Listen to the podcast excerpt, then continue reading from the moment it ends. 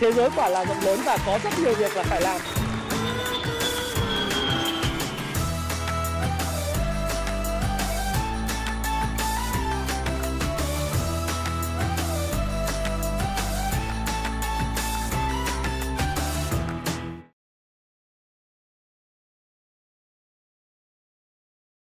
Hi, xin chào tất cả các bạn. Chào mừng các bạn đã quay trở lại với channel của Thái Phạm. Và 8 giờ tối chủ nhật hàng tuần chúng ta lại cùng gặp nhau trong nhịp đập thị trường của tuần mới. Và tuần này đó là tuần 17 tháng 4 năm 2022. Và chủ đề của tuần này đó là gì? Đó là cổ phiếu bất động sản uh, lao dốc, uh, cổ phiếu bất banh ngành chứng ngành ngân hàng thì bị ảnh hưởng rất là mạnh. Vậy VN Index sẽ như thế nào trong tuần mới? Thì trước khi cái video của tôi thì tôi luôn luôn có một cái tuyên bố trách nhiệm đầu cái video thế này bởi vì video thì sẽ không chỉ tiếp cận với những người đang đăng ký subscribe kênh của tôi mà sẽ còn subscribe à, đối với những người sẽ subscribe và người chưa biết kênh Thái Phạm. Cho nên luôn luôn có tuyên bố trách nhiệm đó là gì? Các quan điểm trong cái bài viết à, các video này là quan điểm của cá nhân tôi tác giả và tôi có thể không đúng nhưng tôi sẽ góp cho các bạn rất nhiều góc nhìn về các vấn đề mà bạn quan tâm. Và bạn à, tất cả cái video này sẽ không mua không khuyến nghị mua bán bất cứ một loại tài sản tài chính hay là cổ phiếu hàng hóa nào. Bạn tự coi và bạn hãy tự rút ra cái bài học dành cho riêng mình bạn mua hay bán và việc lời hay lỗ bạn nhé bởi vì tất cả chúng ta đều trên 18 tuổi cả rồi nào đúng không nào? Rồi chúng ta quay trở lại với lại thị trường chứng khoán Mỹ. Thì trong tuần vừa rồi chứng khoán Mỹ giao dịch cũng có 4 phiên thôi. À, bởi vì cái lễ phục sinh chúng ta cũng thấy rằng là Dow Jones chỉ số công nghiệp Dow Jones thì vẫn tiếp tục đi ngang trong tuần mà không có gì thay đổi. Cũng như là chỉ số của S&P 500 S&P 500 thì nó trông có vẻ nhìn uh, hơi yếu và kém hơn so với lại Dow Jones. Bởi vì đây là cái nơi tập hợp là 500 những công ty năng động nhất của nước Mỹ. Thì uh, nó có biến động mạnh hơn Dow Jones, bởi Dow Jones nó chỉ là tập trung là khoảng tầm 30 công ty to nhất nước Mỹ thôi, đúng không? Đồ Nasdaq thì nó còn đi kinh khủng hơn và có thể nói là Nasdaq thì uh, vẫn là đang trong thị trường con gấu và uh, vẫn là đang trong cái trạng thái sideways down, uh, tích lũy sideways down. Rồi, à, ờ, chúng ta cũng nhìn sang các cái tài sản tài chính khác là một cái loại tài sản để có thể là cùng ờ, uh, hedging với lại uh, cổ phiếu biến động tương đối là cùng chiều. Đấy là Bitcoin. Thì Bitcoin hiện tại thì đang giao dịch là 40.446 đô, 40.200 đô, 4.600 400 đô một coin.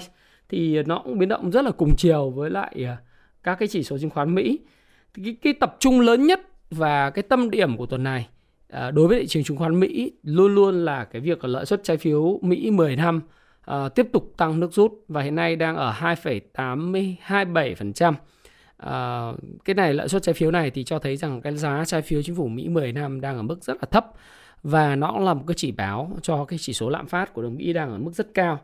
Nói chung là tâm điểm hiện tại là lạm phát và lợi suất trái phiếu uh, trái phiếu Mỹ 10 năm nó đang tăng cao và tất cả mọi nhà đầu tư thì đang bàn bàn về cái điều này. Và chúng ta cũng biết rằng là chỉ số tiêu dùng tháng 3 CPI của Mỹ à, năm 2022 ấy, đã tăng 8,5% so với cùng kỳ của một năm trước. Đây là một cái mức tăng lớn nhất kể từ năm 1981, từ tháng 12 năm 1981. Có nghĩa là khoảng gần 40 năm nay rồi. À, 41 năm nay nước Mỹ mới quay trở lại cái thời lạm phát cao như vậy. Và theo cái cơ sở so sánh từng tháng thì chỉ số giá tiêu dùng của nước này cũng đã tăng 1,2% so với mức tháng 2 năm 2022. Nguyên nhân thì chúng ta đều biết đó là do giá cả năng lượng, Đấy, do cái cuộc chiến Ukraine và Nga nó tác động một phần là chất xúc tác. Còn lại đó chính là cái câu chuyện đó là anh in tiền một số lượng tiền khổng lồ thì cái giá năng lượng cũng như cái giá lương thực nó tăng đột biến. Và đây là cái tâm điểm lo lắng hay là cái tâm điểm mà của các nhà đầu tư Mỹ đang nói về. Đó lý do tại sao thì những cái tài sản có cái cái uh, mức độ rủi ro cao như là chứng khoán như là bitcoin thì đang ở trong cái vùng chiết khấu rất là mạnh mẽ. Chúng ta cũng nói đến chất xúc tác thì ờ, tôi vẫn nói với các bạn là cái câu chuyện nga và ukraine nó chỉ là một cái chất xúc tác. Và cái cuộc chiến uh, giữa nga và ukraine đang diễn ra nó giống như một cái bộ phim cô dâu 8 tuổi 1000 tập của Ấn Độ. Đấy. nó vẫn tiếp diễn. Và như tôi đã nói các bạn trong rất nhiều video trước đó là à, khi mà nga có một cái tham vọng đó là chiếm trọn toàn bộ cái vùng đông và à, đông nam của ukraine chiếm toàn bộ các cái khu vực à, cảng biển của nga từ odessa kherson à, mykolaiv à, crimea bây giờ là mariupol. Thì uh, tất nhiên là cái vùng đã hai cái vùng ly khai là Donetsk và Luhansk đã chính thức là thuộc về Nga rồi. Thì bây giờ Mariupol mà bên Ukraine mất nữa thì nói chung là không còn bất cứ một cái cảng biển nào có thể ra ngoài để xuất khẩu. Dĩ nhiên cái điều đó sẽ khiến cho ờ, Ukraine sẽ không bao giờ để yên và dưới sự trợ giúp của NATO, của Anh quốc và của Mỹ ờ, thì ờ, từng bước và tôi lại tôi nghĩ rằng là có lẽ là trong suốt nhiều năm nữa nếu cuộc chiến này tiếp tục kéo dài và nếu như Nga thực sự là thắng ở Mariupol và chiếm được Mariupol thì sẽ trong nhiều năm nữa những cái cuộc xung đột và giao tranh sẽ tiếp tục diễn ra ở khu vực đông và đông nam của Ukraine. Sẽ có những lệnh ngừng bắn tạm thời, nhưng về cơ bản cái mâu thuẫn và những cái ý thức hệ hiện nay của người Nga và Ukraine nó đã đi rất xa với nhau rồi. Đấy. Cho nên là cái việc đàm phán hòa bình tại điểm hiện tại thì tôi nghĩ rằng là quá sớm và chưa khả thi. Không dễ để Ukraine mất Mariupol bởi vì vị trí chiến lược của nó đối với Ukraine đây là cái cảng biển đây là cái cái cái thành phố mà nối giữa cái hai cái vùng ly khai Luhansk và Donetsk với lại Crimea rồi những cái thành phố biển cũng như là những cảng biển ở phía uh, nam của Ukraine. Thì bây giờ anh mất cái này thì coi như là mất uh, Nga thì buộc phải lòng phải chiếm được cái Mariupol bởi vì đây là cái tuyến vận tải bằng đường bộ rất là thuận tiện. Để nối được Crimea một cái lãnh thổ mà Nga đã tuyên bố rằng là một nhà nước thuộc Nga từ năm 2014 thì bây giờ thêm ờ, Luhansk và Donetsk thì bây giờ anh cần một cái tuyến vận tải đường đường bộ. Nó nhanh hơn và nó tiết kiệm hơn, cũng như là anh control, anh kiểm soát được Crimea một cách dễ dàng. Thì bây giờ đấy là vị trí chiến lược anh muốn chiếm. Thì bây giờ thì đối với lại Ukraine thì cũng không thể nào mà buông được cái đó. Mà Ukraine thì nói rằng là cái cuộc chiến ở Mariupol hiện nay thì nó quá là khắc nghiệt, quá khắc nghiệt. Thành phố hiện nay, theo cái thông báo mà uh, Ukraine đưa ra thông tin cũng như là những cái tin tin tức ở trên thế giới được đăng tin ấy, kể cả phía Nga hay là phía các cái đài báo của phương Tây đều đưa tin rằng là Mariupol hiện tại thì gần như là bị xóa sổ hoàn toàn. 80% thành phố bị phá hủy. Và người giàu Ukraine thì cũng nói rằng là thôi tôi sẽ phá hủy đi nhưng mà các vị cứ chiếm lại được thì tôi sẽ hứa tôi xây lại cái Mariupol. Và các bạn biết rằng là Ờ, đối với Bộ Quốc phòng Ukraine ờ, thì, thì người ta vẫn nói rằng là Nga chưa chiếm được hoàn toàn Mariupol. Và phát phát ngôn viên Bộ Quốc phòng Ukraine là uh, Oleksandr Matuzinanik khẳng định là Nga chưa hoàn toàn chiếm được thành phố Mariupol. Bởi vì cái tình hình ở thành phố Mariupol là rất khó khăn và gian khổ. Giao tranh hiện nay đang diễn ra và quân đội Nga liên tục kêu gọi các lực lượng bổ sung tấn công thành phố. Nếu Moscow chiếm được Mariupol thì đây sẽ là thành phố lớn đầu tiên của Ukraine rơi vào vùng kiểm soát của Nga. Và các bạn cũng biết rằng là để mà à, lấy lại được cái thành phố này thì Thủ tướng Ukraine sẽ qua Mỹ, rồi ông Tổng thống Ukraine cũng rất là thân với Mỹ, rồi thân với nước Anh, à, thân với NATO. Cho nên là những cái vấn đề là ờ, Mỹ là sẽ tiếp tục là hỗ trợ viện trợ quân sự cho lại Ukraine để đánh lại Nga. Và khi được hỏi về cái công hàm ngoại giao mà Nga vừa trao đổi cho Mỹ về phản đối việc Washington viện trợ quân sự cho Ukraine thì phát ngôn viên Bộ Ngoại giao Mỹ là Ned Price, ông cho biết là không có gì ngăn trở Mỹ tiếp tục viện trợ quân sự cho Ukraine. Bởi vì thực ra chúng ta khoan bản chuyện đúng sai. Một quốc gia mà bây giờ đi chiếm một cái quốc gia khác có chủ quyền, có lãnh thổ thì chả biết là cái vấn đề là lịch sử để lại cái gì nhưng mà rõ ràng là việc đó rất là sai. Thì việc Mỹ có can thiệp vào đây thì tôi nghĩ cũng là rất là bình thường. Thế thì cái việc đàm phán hòa bình thì tôi vẫn nghĩ là chưa chưa quá sớm và chưa khả thi. Và nói chung là uh, ngay cả cái tình huống hiện tại tại sao tôi lại nói là cái cái trượt này cuộc cô dâu 8 tuổi bởi vì ông Zelensky tổng thống Ukraine nói rằng là thế giới nên sẵn sàng cho khả năng là Nga sẽ dùng cái vũ khí hạt nhân uh, ở một cái phạm vi hẹp nào đó đối với lại quân đội Ukraine.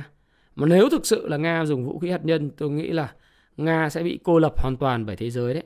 Thì uh, cái này là cái mà sẽ tác động đến kinh tế nước Nga trong vòng 10 năm, 20 năm tới rất là mạnh mẽ. Và uh, hiện tại thì các cái đội mà phương Tây những cái đất nước phương Tây người ta đã bắt đầu là giảm nhập khẩu uh, khí khí đốt của Nga. Mặc dù là Nga luôn luôn cảnh báo rằng là ờ, việc cấm lửa chúng ta cũng biết là việc cấm cái dầu lửa của Nga là rất khó khăn. Nhưng EU thì bắt đầu soạn thảo có lệnh cấm vận và tổng thống Putin thì cũng đã cảnh báo rằng là việc mà sẽ rất đau đớn nếu châu Âu là là là bỏ cái dầu khí của Nga. Đấy.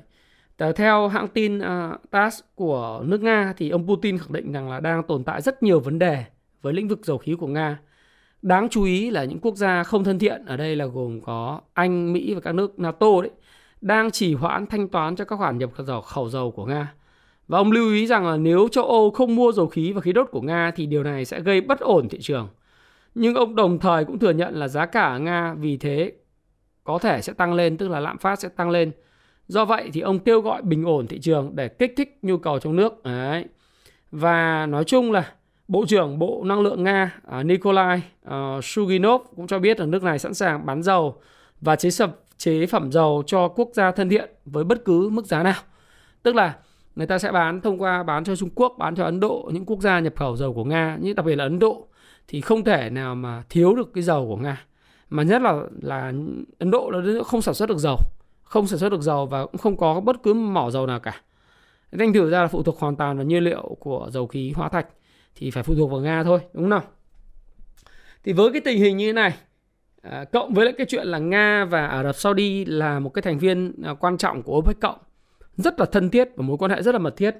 Nga và Ả Rập Saudi đánh giá rất là tích cực hoạt động của OPEC cộng và Điện Kremlin thông báo là Tổng thống Vladimir Putin thì đã điện đàm với Thái tử Ả Rập Saudi, à, đó là Mohammed bin Salman. Ông này thì có một cái mâu thuẫn rất là lớn với Mỹ về cái câu chuyện Mỹ điều tra à, về việc là có giết hại một nhà báo à, trong quá khứ hay không. Thì ông ông ông Mohammed bin Salman này hiện nay rất là thân với Nga.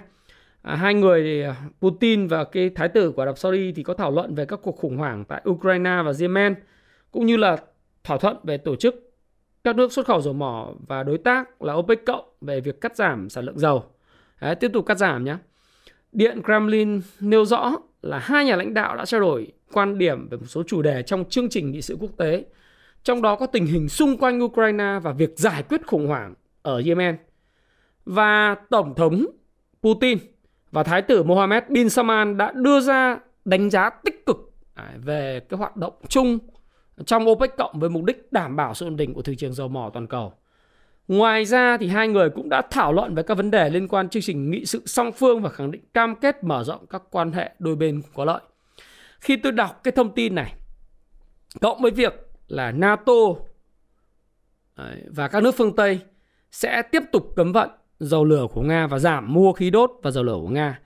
Và cái mối quan hệ rất là thân thiết như thế này, như chúng ta đã nói, thì tôi có thể khẳng định rằng là nếu cái cuộc chiến Nga và Ukraine tiếp tục là câu chuyện cô dâu 8 tuổi và cáo dài, thì thế giới sẽ tiếp tục chứng kiến cái giá năng lượng à, đặc biệt ở đây là dầu khí và cái khí tự nhiên sẽ ở mức cao trong một thời gian tương đối là dài.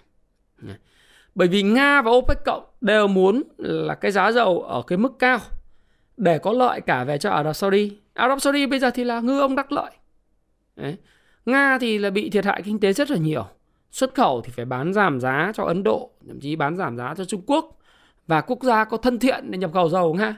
Còn Ả Rập Saudi thì cứ tăng tăng mâng nâng cái mức giá bằng cái mức thị trường 100 đô la một thùng. Thu về biết bao nhiêu lợi nhuận nhưng người ta đâu có nhất thiết có động cơ để phải giảm giá, giảm giá. Nhất là cái mối quan hệ giữa thái tử của Ả Rập Saudi với lại Mỹ là đang trong cái mối quan hệ rất là tồi tệ mối tồi tệ cho nên người ta cũng từ chối nghe cái cuộc điện đàm của ông Joe Biden nói rằng là Ả Rập uh, Saudi là nên là cắt giảm cái cái cái sản à, tăng cái sản lượng lên để giảm giá dầu. Người ta đâu không nghe. Thế thì khi mà chúng ta nhìn như vậy chúng ta sẽ thấy rằng là đặc biệt cái giá khí bây giờ nó lên. Các bạn thấy nó vượt đỉnh cũ. Nó lên giống như tăng cao trào đúng không? Giá khí tự nhiên mà cái này là cái hợp đồng của Mỹ. Ấy. thì các bạn thấy là bây giờ cứ tăng là lên đến 7,4 đô la một uh, một triệu BTU rồi. Này. thì cái giá dầu nó cũng có những cái phân phối nhất định ở cái vùng này. Nhưng bây giờ nó quay trở lại mức 1111 đô một thùng dầu. Và có thể trong thời gian tới nó có những cái lúc mà đi ngang hoặc là phân phối lại y chang cái đợt giá khí đợt trước. Giống như cái đợt uh, trước đây này từ tháng 9 cho đến tháng 12 năm 2021 kể cả nó cũng sụt giảm test lại đỉnh cũ đi chăng nữa. Test lại cái đỉnh mà 85 đô 90 đô một thùng dầu đi chăng nữa. Thì sau đó nó lại là cái gì cuối năm nay nó tiếp tục cái chuyện căng thẳng về nguồn cung và nhất là khi à, các bạn biết là hiện nay cái giá dầu ấy, UK oil nó đang bị à, phân phối đi đi lại lại trong một cái khung thời gian à, trong một cái khung biên độ giao dịch là từ 96 đô À, thứ chúng ta cứ nói là từ 96 đô đến 100 125 à, đô. À, nhưng mà nó có một cái thông tin rất lớn đó là do Thượng Hải và Trung Quốc vẫn còn tiếp tục phong tỏa về Covid cho nên cái sản lượng lọc dầu của Thượng Hải giảm, rồi nhu cầu tiêu thụ của Trung Quốc nó giảm. Điều đó nó làm cho giá dầu nó bị biến động trong khoảng này. Nhưng mà Trung Quốc không thể đóng cửa ờ, đất nước mãi, zero Covid mãi. Cuối năm nay thì cái hội nghị ờ, đới Bắc Hà ờ, sẽ bầu ra là cái vị chủ tịch chọn đời của Trung Quốc sau ông Đặng Tiểu Bình và ông Mao Trạch Đông là ông Tập Cận Bình. Thì sau khi mà bầu xong cái ông mà mà ờ, Tập Cận Bình ấy thì chắc chắn là Trung Quốc phải mở cửa mà mở cửa với tốc độ mạnh mẽ. Chứ ba con Covid thì ăn nhầm gì đúng không ạ? Người ta có những cái thành tích chống dịch để người ta mở cửa chứ để người ta lên cái cái cái cái cái, cái chủ tịch chọn đời. Sau đó thì người ta sẽ mở cửa nền kinh tế là làm ăn trở lại. Thì lúc đó nhu cầu lên rất cao. Và chính bởi vậy với những cái mối quan hệ địa chính trị rồi những cái Ờ, tình hình diễn biến hiện tại thì tôi dự báo rằng là châu Âu sẽ đứng trước một cái mùa đông rất là khắc nghiệt. Chính bởi vậy thì cái ngân hàng trung ương châu Âu ấy là cũng chưa muốn tăng lãi suất ngay đâu. Họ biết là họ sẽ phải đối mặt với cái gì trong mùa đông năm nay. Do đó thì ờ, uh, ECB ngân hàng trung ương châu Âu là trong cái đợt vừa rồi họ không có tăng lãi suất. Họ vẫn giữ mức lãi suất rất là thấp thấp kỷ lục để họ kích thích và hỗ trợ kinh tế. Chứ họ chưa tăng lãi suất giống như Anh và Mỹ. Anh Mỹ thì đi đầu têu trong chuyện nâng lãi suất để chống lạm phát nhưng mà ECB thì chưa, là bởi vì họ đang nhìn thấy những cái điều diễn ra đối với họ trong mùa đông tới. Bây giờ mới có 17 tháng 4 năm 2022 thôi. Mùa đông nó còn đến sau 6 tháng nữa nhưng mà người ta đã nhìn thấy mùa đông ở một số quốc gia phụ thuộc rất lớn về dầu khí của nga, như là đức, hungary, ý, vân vân là các bạn sẽ thấy rằng là mùa đông rất lạnh lẽo và giá cả sẽ còn tăng nữa. Bất chấp bất chấp là có tăng lãi suất hay không? Tăng lãi suất không giải quyết được vấn đề về lạm phát. Đấy, đó là lý do tại sao ECB giữ cái mức lãi suất rất thấp bởi vì người ta hiểu là cái disruption về nguồn cung. Và Mỹ cũng vậy bây giờ tăng cái lãi suất có rút tiền về tăng lãi suất. Như tôi nói các bạn một tháng ấy, rút có 90 tỷ đô ấy, thì một năm mới rút được 1.000 tỷ. Trong khi đó thì từ tháng 3 từ tháng 3 năm 2020 lúc đại dịch ông bơm từ khoảng 4.000 tỷ ông bơm lên hơn 9.000 tỷ. Ông tăng gấp đôi hơn gấp đôi. Thì một năm ông rút được 1.000 tỷ. Thì bao nhiêu lâu thì ông có quay về cái mức mà tiền ông đã in ra?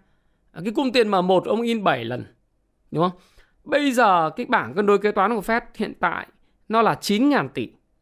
Ông rút một năm là 1.000 tỷ thì ông cần 5 năm rời để ông đưa về cái mức là 4.000 tỷ trước đại dịch.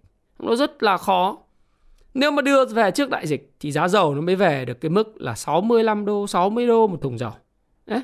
Còn nếu như ông mà cứ để cái tiền như này tức là cần phải 5 năm mới đưa cái mức tiền đó.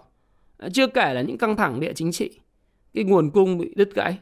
Thế thì tôi nghĩ rằng là cái cái cái cái giá năng lượng mà chúng ta phải chấp nhận là lạm phát sẽ cao trong một thời gian kéo dài đấy và thế giới tuần qua điểm tin tất cả những cái tài chính quốc tế của các trang báo đều cho rằng là các quốc gia đang căng mình trước bão giá lương thực và đặc biệt là những công ty uh, liên quan đến đến đến năng lượng và lương thực thì đón ờ, căng mình luôn thế thì đấy là chúng ta hiểu cái tình hình như thế và chúng ta phải biết là đối với nhà đầu tư thì phủ thịnh không phủ suy. Những cái gì mà nó sẽ được hưởng lợi chúng ta cũng có thể suy đoán được. Và chúng ta có cái niềm tin kéo dài trong một thời gian là những cái lĩnh vực đó nó sẽ được hưởng lợi một thời gian dài. Chứ không phải là những cái sự kiện mà mang tính chất là ngắn hạn. Đấy, đấy là cái điều mà chúng ta sẽ sẽ dự báo.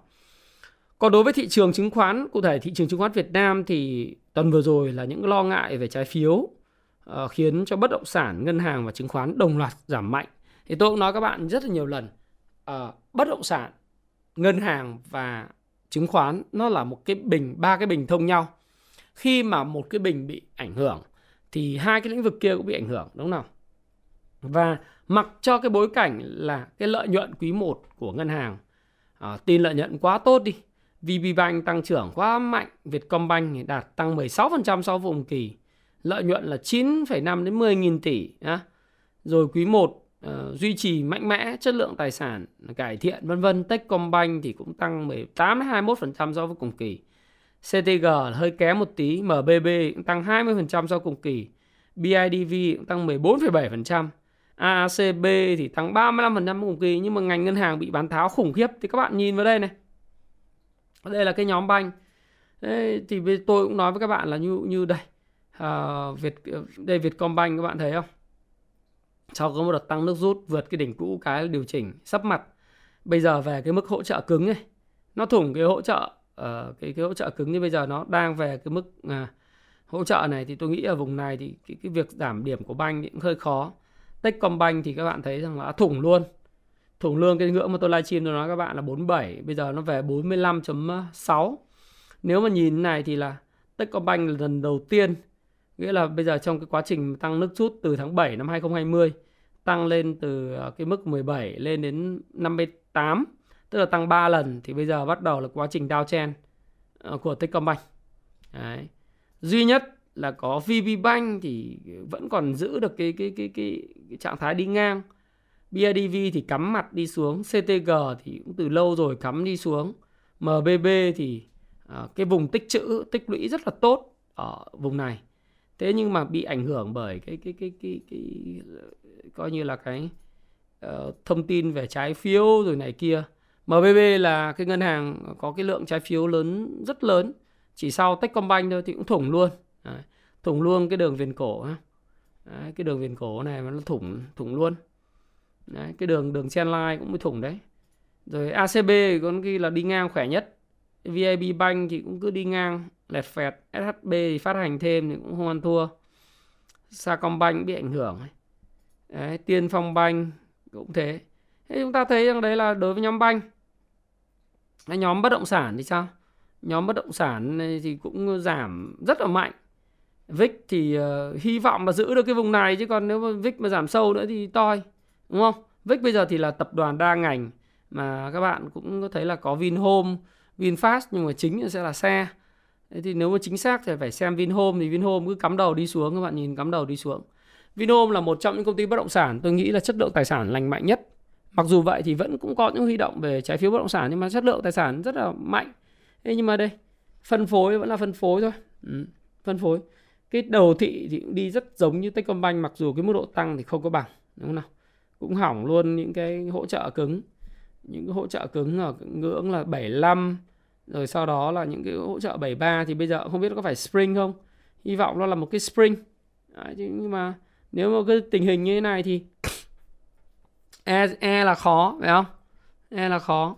Rồi Novaland Novaland thì ờ, cũng vẫn đi ngang thôi. VRE thì cũng đi ngang. Phát đạt thì đi ngang nhưng em nghe chừng sẽ phải test lại cái mức 84 này. Khang điền thì cũng cứ bắt đầu điều chỉnh giảm chỉ có mỗi ri. À, ri thì có liên quan đến chút thủy điện năng lượng thì nên nó cũng mạnh. DG vốn hóa bao nhiêu đây? DG vốn hóa bây giờ cũng lên tới 34.000 tỷ. 34.600 tỷ.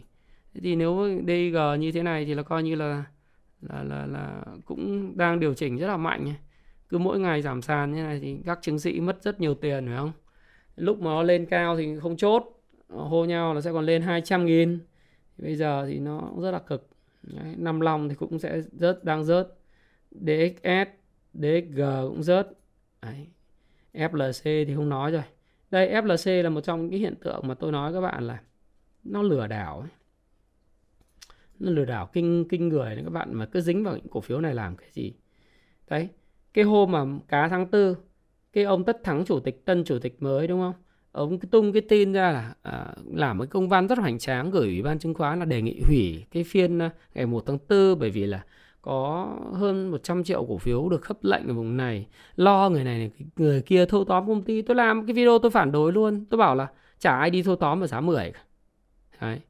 chỉ có là tung tin để mà thoát hàng thôi. Thế tung tin lên thì thoát được hai phiên. Sau đó thì bây giờ các bạn thấy là giá chỉ còn 8,25 nếu mà ai mà thực sự muốn thâu tóm cái công ty này thì người ta cứ đợi về giá 2 người ta thâu tóm. Tại sao nói giá 2 bởi vì thực ra là trong lịch sử cái công ty này này các bạn sẽ thấy rằng tại sao người ta không thâu tóm vào cái vùng giá 3 này giá 2 này? Tại sao người đi phải đi, đi thâu tóm giá 10 nghe nó vô lý phải không? Và tất nhiên là bây giờ không phải là cái chuyện dậu đổ bìm bìm leo. Thấy nó xảy ra thì mình mới nói, không phải. Mình ngay từ đầu mình thấy là chả ai đi thâu tóm một công ty mà tài sản chất lượng, tài sản rất kém.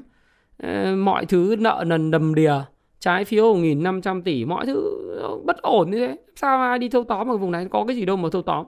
Thì các bạn thấy rằng là đấy thì, đấy trái phiếu nó thế.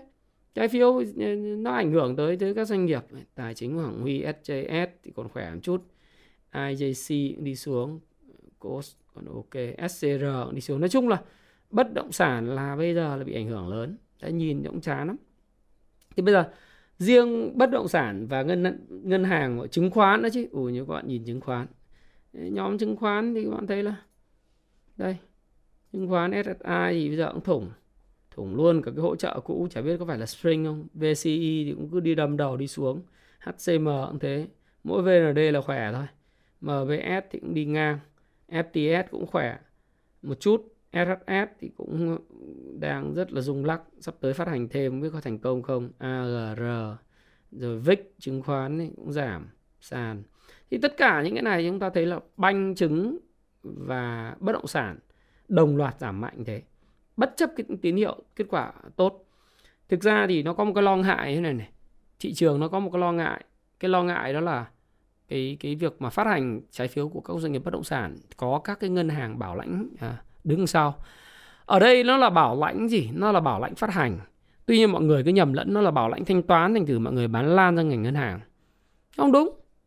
Kể cả trong trường hợp các cái doanh nghiệp bất động sản này nó có bị phá sản hay chăng nữa thì thì ngân hàng cũng không có trách nhiệm gì trong chuyện này. Ngân hàng chỉ là người đi môi giới bán lại thôi.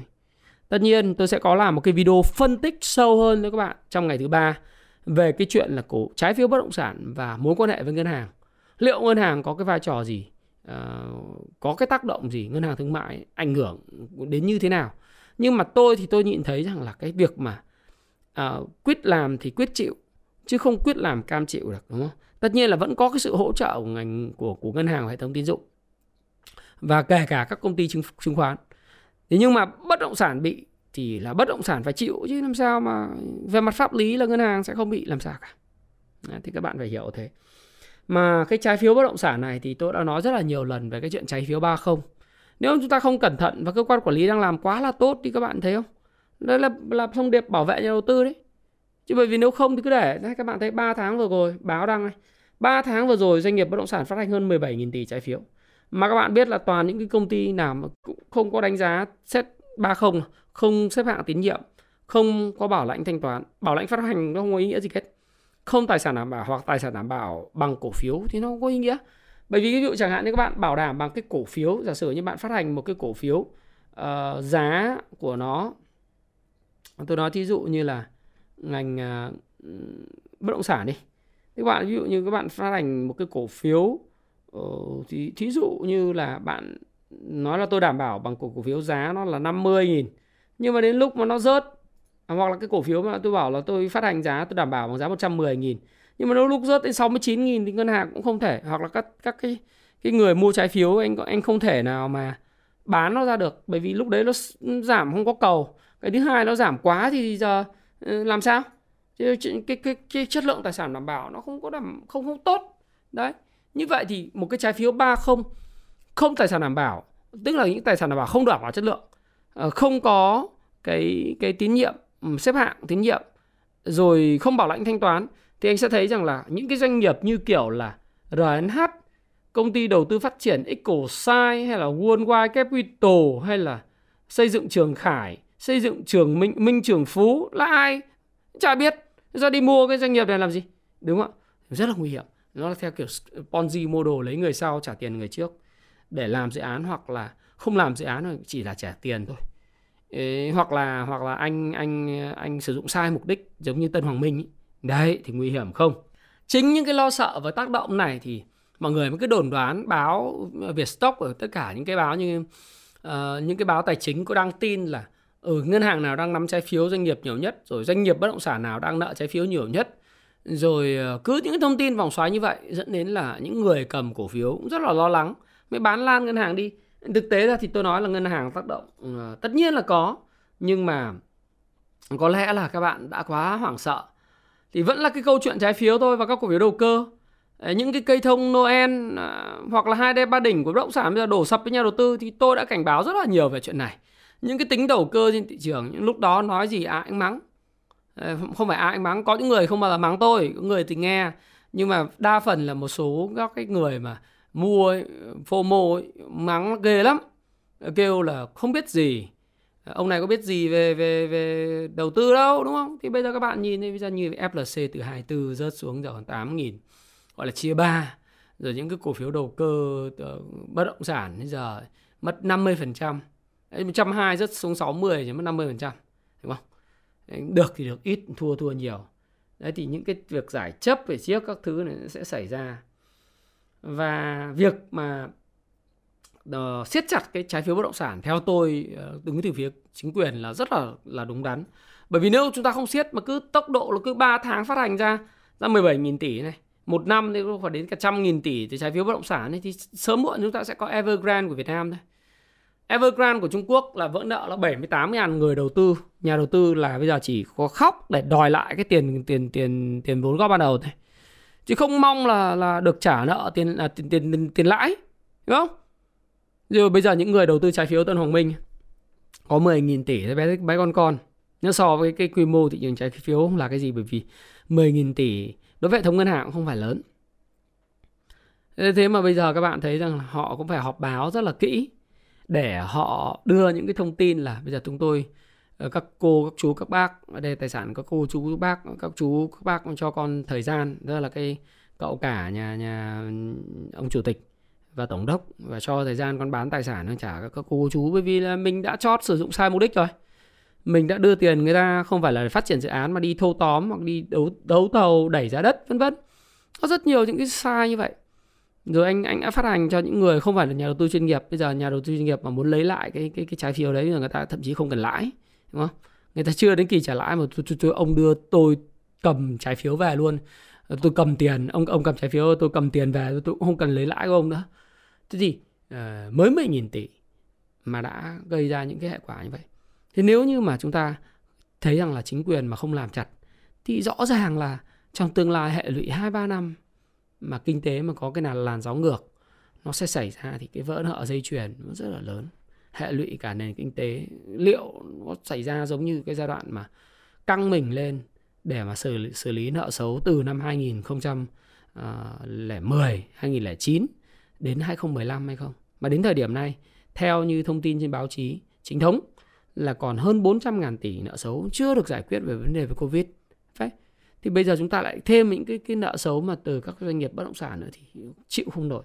Do đó thì tôi rất là đồng tình với lại cái tiến sĩ uh, nói chung là uh, phó giáo sư tiến sĩ Trần Đình Thiên, nguyên viện trưởng Viện Kinh tế Việt Nam thì trao đổi với báo điện tử chính phủ về những cái việc uh, hiện nay liên quan thị trường trái phiếu.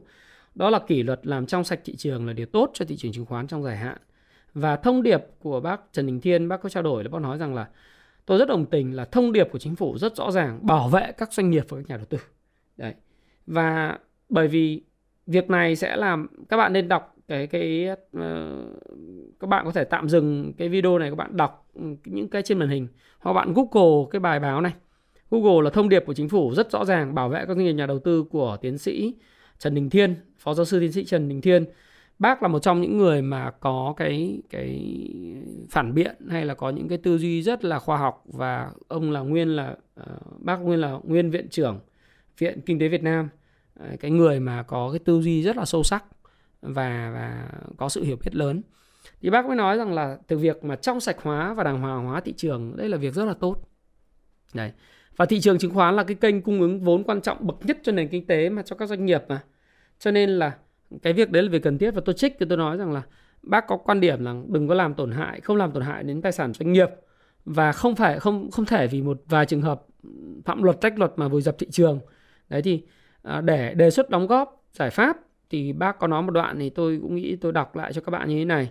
Phó giáo sư tiến sĩ trần đình thiên cho hay thì uh, về chính phủ thì tôi tức ở đây là tiến sĩ cho rằng là vẫn cần kiên định lập trường xử lý đúng việc đúng người đúng tội nâng cao tinh thần bảo vệ tài sản doanh nghiệp như tài sản, nguồn lực của đất nước, giảm thiểu xu hướng hình sự hóa sai phạm dân sự, hành chính hóa các nguyên tắc kinh doanh, đồng thời phải nỗ lực minh bạch hóa môi trường kinh doanh, đơn giản hóa nhưng phải nghiêm minh hóa hành lang pháp lý để bảo vệ các nhà đầu tư coi họ là nguồn lực của quốc gia. Đấy. Và ở một vế khác thì trong lĩnh vực chức năng cho vay bất động sản hiện nay thì chính sách tiền tệ lại cần có độ mềm dẻo linh hoạt. Một sự thắt chặt tiền tệ trên toàn tuyến của thị trường bất động sản thì có thể gây ra những hệ lụy đáng tiếc. Bất động sản thì không chỉ có mảng đầu cơ tạo sóng, nó bao gồm hoạt động tạo nền tảng cho sự phát triển như bất động sản công nghiệp, bất động sản đô thị, bất động sản du lịch. Đây là những lĩnh vực động lực của sự phát triển, đặc biệt cho công cuộc hồi phục và phát triển kinh tế sau đại dịch. Đấy. Và à, bác cũng ờ, cũng nói là một điểm nữa là coi trái phiếu doanh nghiệp là công cụ huy động vốn hữu hiệu để phát triển kinh tế. Chúng ta vẫn đang trong quá trình chuyển đổi, hành lang pháp lý pháp lý cho các thị trường quan trọng này chưa đầy đủ. Đấy. Do đó thì có những trục trặc hệ thống chứ không đơn thuần chỉ là tội của doanh nhân lách luật. À, khi quy định pháp luật có sơ hở sẽ có những người lợi dụng để lách. Chính phủ cần nghiên cứu, phát hiện à, kẽ hở luật để rào lại, đồng bộ hóa thay vì à, cần tìm và trừng phạt những người lách luật. Thì tất nhiên à, quan điểm của tiến sĩ thì tôi nghĩ rằng là ừ, cũng rất là đúng và tôi cũng đồng tình là ở điểm nó là một cái kênh huy động vốn rất là hiệu quả hợp pháp. Tuy nhiên thì cái việc thời gian tới chắc chắn là sẽ có những cái cái quy định rất rõ ràng và cái thông tin minh bạch để các nhà đầu tư có thể mua trái phiếu doanh nghiệp nhà đầu tư chuyên nghiệp nhé mua trái phiếu doanh nghiệp một cách tự tin. Đấy chứ không thể nào mà cứ ả à uôm ờ, một ừ, 3 tháng phát hành 17.000 tỷ chả biết công ty nào công ty nào. Tình hình tài chính làm ăn kinh doanh làm sao lời hay lỗ có trả được nợ hay không? Đến lúc mà tội nợ ở đâu? Giống như bây giờ các bạn đấy các bạn thấy cái cái, cái quy mô tâm lý bày đàn thị trường không? Mới có bị một chút xíu mà các bạn đã đem hàng ra các bạn bán ầm ầm chỉ vì cái tin hoảng sợ. Thì các bạn chỉ thấy là nếu cái khủng hoảng nó xảy ra cái cổ phiếu ngân hàng này về mặt người ta chỉ ảnh hưởng cái gì? Cái uy tín thôi. Pháp lý đâu không bị làm sao hết đâu người ta chỉ là người bảo lãnh phát hành nhưng người ta có mua chỉ có một số ít ngân hàng thì cam kết thu hồi lại trái phiếu. Một số thôi. Đó là bảo lãnh thanh toán hoặc là bảo lãnh bảo lãnh là thu thu mua lại. Có đa phần thì người ta mua gọi là ừ, có hoa hồng chứ đâu có ai mà, mà bảo lãnh cái gì cho nhà đầu tư đâu đúng không? Thế thì nó cũng chỉ bị ảnh hưởng rất là nhỏ mà các bạn đem hàng các bạn bán thì thì thì nó nó đấy là một hiện tượng rất nhỏ thôi mà nó đã như thế rồi. Chứ còn nếu mà không xử lý thì rõ ràng là nó sẽ còn rất nhiều những cái vấn đề. Thế đối với thị trường ờ, thì tôi thấy rằng là ờ, về triển vọng chính vì những cái chuyện là kỷ luật làm trong sạch thị trường là điều tốt cho thị trường chứng khoán trong dài hạn thì ngay cả cái công ty chứng khoán ASBS cũng khuyến nghị tăng cường và đầu tư về Việt Nam. Đấy, công ty chứng khoán của Thái Lan đấy cũng tăng cường đầu tư Việt Nam bởi vì Việt Nam là một cái nơi mà ổn định chính trị và và đang phát triển rất tốt cơ cấu dân số vàng vân vân. Thì tôi thấy rằng là về mặt cơ bản thị trường thì những cái gì kiểu như trái phiếu doanh nghiệp trái phiếu bất động sản hay là ngân hàng vân vân những những cái tư duy đấy thì rồi sợ hãi nó sẽ qua. Bạn bán đi bạn cầm tiền mặt thì bạn sẽ thấy rằng là ừ thoát ra khỏi sự sợ hãi nhưng mà cuối cùng là bạn sẽ phải tìm là ở ừ, vậy là sẽ mua cái gì đúng không nào? Thì nước ngoài quay trở lại mua dòng 800 tỷ tuần giảm điểm tuần vừa rồi các tổ chức trong nước thì mua dòng 150 tỷ thế là các hai tổ chức này thì cũng không quá tệ đối với thị trường phải không nào? Thì đối với chúng tôi thì chúng tôi cho rằng là thị trường hiện nay thì nó có một cái khá là uh, nguy hiểm mà chúng ta cũng xem. Không phải nguy hiểm nữa mà nó cũng đang ở trong cái mức rủi ro cao. Uh, nếu trong trường hợp mà thủng tiếp cái đường viền cổ cái đường đường line này nếu mà tôi gọi là cái đường viền cổ này này thì có lẽ là vn sẽ cần có một sự điều chỉnh. Ờ, sẽ được điều chỉnh. Thì ờ, cái điều chỉnh trước mắt thì có sẽ thể về là về 1400 nếu điều chỉnh mà thủng cái này thì sẽ về khoảng 1400 điểm.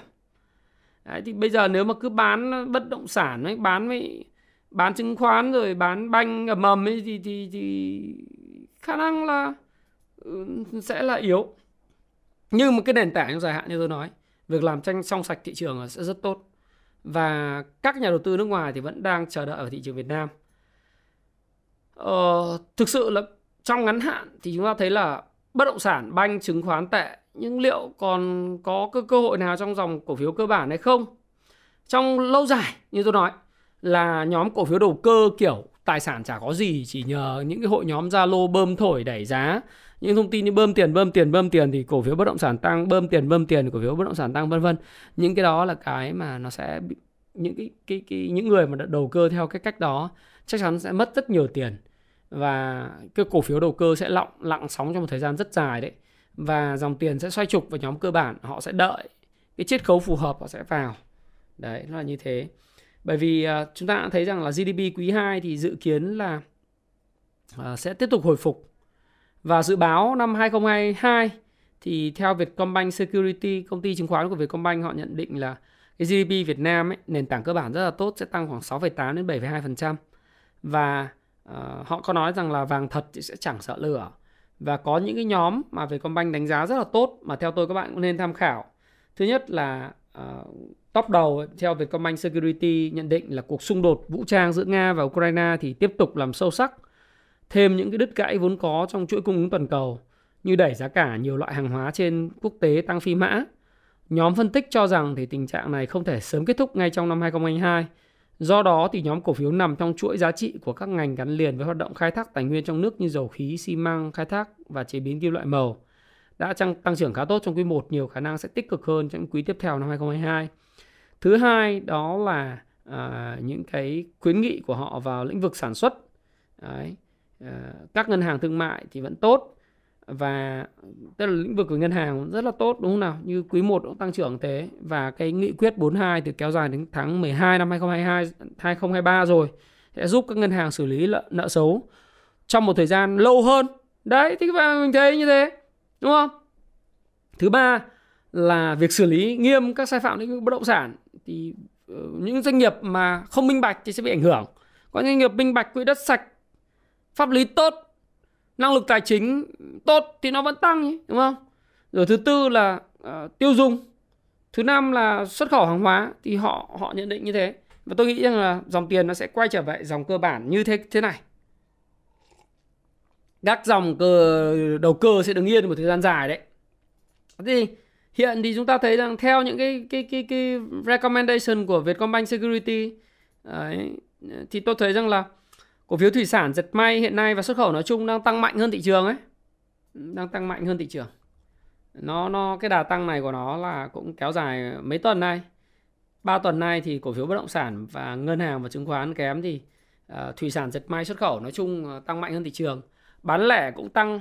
Tuy vậy thì đối với tôi khi tôi nói như này tôi nghĩa là các bạn đọc lại khuyến nghị của tôi à không xin lỗi các tuyên bố trách nhiệm của tôi tôi chả khuyến nghị các bạn mua bán những dòng mà nó đã tăng như vậy. Ý tôi nói là à, nó đang tăng đã tăng rồi. Và nền giá đối với tôi thì không còn hấp dẫn để để mua đâu. Thì các bạn đừng có vào mua thì xong rồi các bạn là thành công thì do bạn và thất bại thì lại lỗ lại do người khác nói không đó. Tôi đang phản ánh thị trường thôi tôi nói vậy. Thì chúng ta thấy là à trong những cái cái cái cái mà nhận định của họ về xuất khẩu ấy, thì chúng ta thấy rằng họ rất đúng. Vietcombank Security rất đúng rồi này. Thủy sản dệt may xuất khẩu nói chung là tăng mạnh hơn thị trường bán lẻ tăng mạnh hơn thị trường. Đúng không? Thì bây giờ chúng ta phải xem là ừ vậy thì ừ, một trong những cái mà thứ năm họ thành công rồi ờ, thứ tư nó cũng thành công rồi. Vậy còn ba cái đầu khi nào nó diễn ra thì các bạn phải phải ngồi bạn phân phân tích, đúng không? Đấy, thì đối với tôi thì tôi vẫn duy trì quan điểm của mình thôi. Đó là các bạn đang theo dõi thì cổ phiếu của bạn trong danh mục ấy. Nhiều người hỏi tôi là bây giờ lỗ quá thì làm gì? Nói thật các bạn nó đầu cơ thì bây giờ các bạn phải cắt lỗ thôi. 7 đến 10 phần trăm bạn đầu cơ phải cắt lỗ chứ chả phải lý do gì cả các bạn cắt lỗ thì nó giống như là cắt cây tỉa cành, những cái cây sâu heo úa trong cái vườn của bạn thôi. Mạnh dạn chuyển những cổ phiếu mua nền tảng cơ bản, nắm giữ lâu dài. Kỳ vọng phù hợp trong cái livestream mà ngày thứ năm tôi nói các bạn rồi, đúng không? Kỳ vọng phù hợp thôi, cho đoạn này khó rồi. Đầu tư vào những cổ phiếu mà kinh doanh tốt, nền tảng tốt, triển vọng tốt trong tương lai mà mình có thể dự báo được. Dòng tiền kinh doanh mạnh, sẽ có chia cổ tức, sẽ có những nâng cấp mở rộng doanh nghiệp, những doanh nghiệp tham vọng như vậy và những doanh nghiệp mà có những câu chuyện hay về về về tương lai, về cái cơ bản đấy chứ không phải câu chuyện hay đồn thổi nhân lùi ít thì cái gì đâu. Mà chúng ta phải những cái gì nó nó nó là hay. Chứ đồn thổi có ông lái này, lái kia thì các bạn mua thì phải phải thua chứ đúng rồi, gì đó. Người ta cho ăn tí ti rồi rắc thóc, xong rồi người ta cắt cổ chứ, gọi là cắt cổ trong ngoặc kép lấy hết tiền của bạn chứ các bạn phải có sự và giai đoạn này là đầu tư cho cái đầu của mình. Đọc sách đi nó rất đơn giản rất rẻ. Đấy, nhiều khi nhiều người lỗ vài trăm triệu vài tỷ. Nhưng hỏi bạn đọc đọc sách chưa? Em em chơi theo hệ tâm linh hệ tin đồn. Em không cần đọc sách. Ôi mẹ ơi trong khi uh, tôi khuyến khích xong đọc sách xong hai ba cuốn đọc uh, làm đầu từ chứng khoán payback time với lại 18.000 phần trăm nến xong. Ôi rồi anh ơi! Học viên tôi ôi rồi thầy ơi thầy. Và sao? Uh, ôi rồi em mất nhiều tiền quá bây giờ em đọc em giá em đọc cái này em ước đọc cái này thì em không bị chúng nó lừa. Bảo ừ. Thế ngay từ đầu tôi nói bạn bạn đổ sạch vở rồi vớ vẩn đúng không? Cái gì cũng có làm gì cũng cần có cái đầu. Làm gì cũng cần phải hiểu cái luật chơi. Kinh doanh phải hiểu luật chơi đầu tư phải hiểu luật chơi. Ừ. chạy bộ phải hiểu luật chơi chơi cờ vua cờ tường hay thể thao cũng phải hiểu luật chơi. Hiểu luật thì hiểu cách thức thì sao mới, mới chơi giỏi được. Vào cái bụp và phát bạn là dân uh, ví dụ như là chạy bộ amateur bụp phát chạy làm sao chạy được 21 42 cây. Cửa gì? Chạy mấy trăm mét mệt rồi phải không? Bạn phải rèn luyện. Hiểu kiến thức về dinh dưỡng và chạy bộ. Bạn muốn chơi cờ vua chơi bóng đá ai cửa gì cho bạn vào đá bóng với Quang Hải đá bóng đội tuyển quốc gia. Bạn tập luyện bao nhiêu năm? Phải có cái cái cái cái cái sự may mắn cũng như là phải có cái tài năng, sự chăm chỉ, chứ không mới vào được cái gì nó cũng phải có. Nhưng mà bây giờ bạn bỏ cuộc, bạn thua lỗ, bạn bỏ cuộc với chứng khoán, tôi cũng không không ngạc nhiên. Trong suốt 17 năm của tôi, gắn bó với thị trường chứng khoán, tôi nhìn thấy nhiều thế hệ lớp lớp nhà đầu tư đến và ra đi rồi. Người ta nghĩ đến thị trường chứng khoán là nơi kiếm tiền dễ, đồn thổi như là hoa hải đường, như lan va, thổi giá đất người ta nghĩ nó đơn giản thế chứ người ta không bao giờ nghĩ rằng là đây là cái nơi mà tạo ra nguồn thu nhập thụ động thứ hai. Dần dần mình sẽ phải chuyển hướng có những cái thu nhập thụ động mua rồi để đó tích chữ nó rồi để cho con cái mình hoặc con cái mình đầu tư mình hướng dẫn nó đầu tư từ sớm giống như phương Tây. À, hay là Trung Quốc người ta hướng dẫn con người ta 11 tuổi đầu tư vào cái quỹ của Berkshire Hathaway của Warren Buffett rồi đúng không? Như Việt Nam mình cứ chụp giật thì tôi sẽ không ngạc nhiên sẽ có nhiều người rời bỏ thị trường bởi vì thua lỗ, bởi vì thất bại. Nhưng những người ở lại thì phải trang bị kiến thức, đọc, nhiều khi còn chưa ăn ai. Hiểu rồi nhưng mà chưa thành thạo. Vẫn thua. Nhưng mà ít nhất bạn hiểu tại sao bạn thua. Và bạn cần phải làm cái gì để mà thời gian tới bạn sẽ tốt hơn. Đấy thì cắt cây tỉa cành thôi, đừng có đừng có suy nghĩ gì nhiều, phải không? Đấy, đừng có để nỗi đau kéo dài và thị trường thì luôn luôn có một câu nói mà tôi rất thích, tôi luôn luôn hy vọng những điều tốt nhất và chuẩn bị những điều tồi tệ nhất. Thế thôi. Còn bây giờ với vn index như thế này thì tôi hy vọng là thôi thà một lần đau. Nếu nó giảm mà đội sọt sell viên 30 mà có đập tiếp thì cũng không biết là thế nào. Nhưng mà đập tiếp thì bây giờ nếu mà thủng luôn cái cái cái cái 1458 này thì cũng càng đấy thì cũng không biết nhưng vn index thì rõ ràng là chúng ta cũng thấy rằng là nếu thủng cái cái cái cái cái cái đường à, viền cổ này thì đường chen line này thì, thì coi như là cũng phải có những cái test. Mà bây giờ thì giờ có nói các bạn không bán thì nhiều khi nhiều người mang hàng ra bán. Có động viên đừng có bán nó tốt đây thì cũng không thế thì thôi giờ cứ theo. Lỗ nhỏ thì xử lý đi chứ để lỗ to rồi không được. Và những cổ phiếu FA tốt nó vẫn thu hút tiền thôi những cái gì triển vọng tốt nó thu được tiền những cái gì cái cơ bản nó vẫn cứ giữ vững đà của nó nó cũng sẽ bị ảnh hưởng nhưng ảnh hưởng sẽ không nhiều Đấy thì đấy là quan điểm của tôi. chứ tôi thì luôn luôn hy vọng điều tốt đẹp nhất và chuẩn bị những điều tồi tệ nhất. Thì chúc các bạn có một cái sự may mắn trong tuần mới. Và đối với tôi thì tôi luôn luôn ờ, có một cái ờ, game nhỏ mini game dành cho các bạn. Đó sẽ là năm cái cuốn sách uh, thiết kế cuộc đời thịnh vượng lần này uh, hai trị giá 299 nghìn sẽ dành tặng cho năm bạn dự báo được. Thứ nhất là thôi bỏ qua cái cái cổ phiếu dẫn sóng đi vì chưa biết cổ phiếu nào dẫn sóng. Rồi uh, tuần tuần tới tháng thứ sáu VN Index sẽ kết thúc ở bao nhiêu điểm và thanh khoản bình quân một phiên là bao nhiêu? Ai dự báo nhanh nhất đúng nhất thì sẽ nhận được một phần quà. Đó là một cái cuốn sách thiết kế cuộc đời hình vừa của Thái Phạm. À, đây là cuốn sách này này. Đấy, ai mà dự báo đúng nhất thì tôi sẽ tặng cho các bạn một cuốn này và cuốn sách này có trị giá là à, 299 nghìn. Và gửi tặng các bạn thì đội ngũ Thái Phạm sẽ lọc ra những người nhanh nhất đúng nhất và comment ờ, chuẩn nhất. Với các bạn nhé và xin chúc các bạn có một tuần giao dịch à, may mắn và thành công. May mắn hơn tuần trước đi cứ, cứ đem hàng ra bán bán xong rồi lại mua lại. Đó xin chào xin hẹn gặp lại các bạn.